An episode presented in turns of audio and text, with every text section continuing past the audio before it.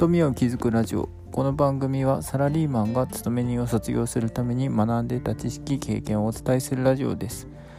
今回のテーマは不動産投資と豆さについてお伝えします。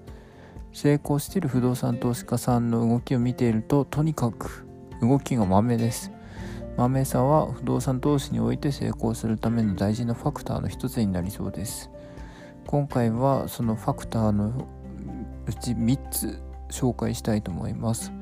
うと1つ目の豆さんは事務所に行けばな。2つ目のうと豆さんは飛び込みで訪問をしない。3つ目は誰とでも話をするです。1つ目の事務所に行けばなですがうと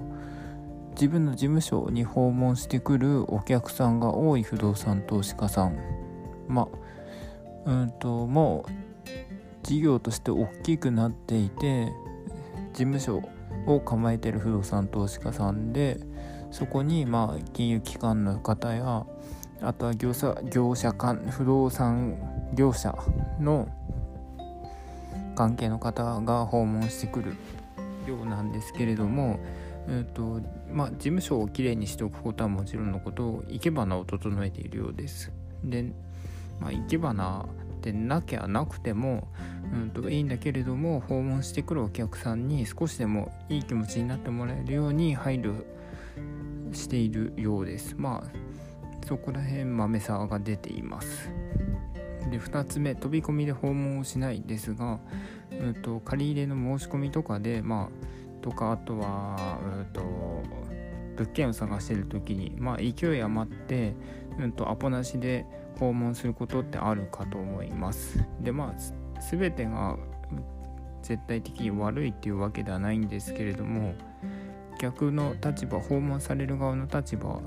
で考えた時に例えば皆さんもサラリーマンをやっているとアポなしで来るお客さん対応ってあると思うんですが予定外に時間を食ってしまいますし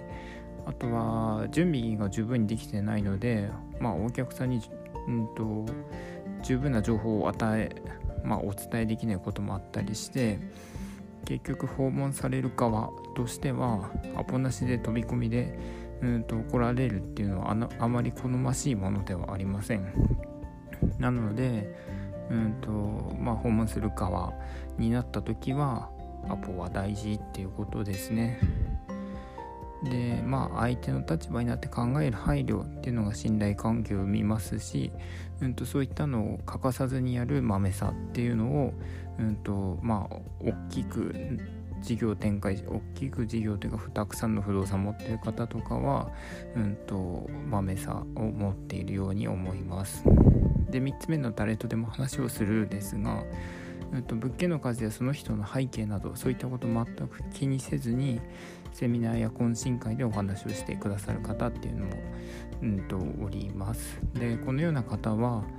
うんと業者さんとの関係も良好でうんと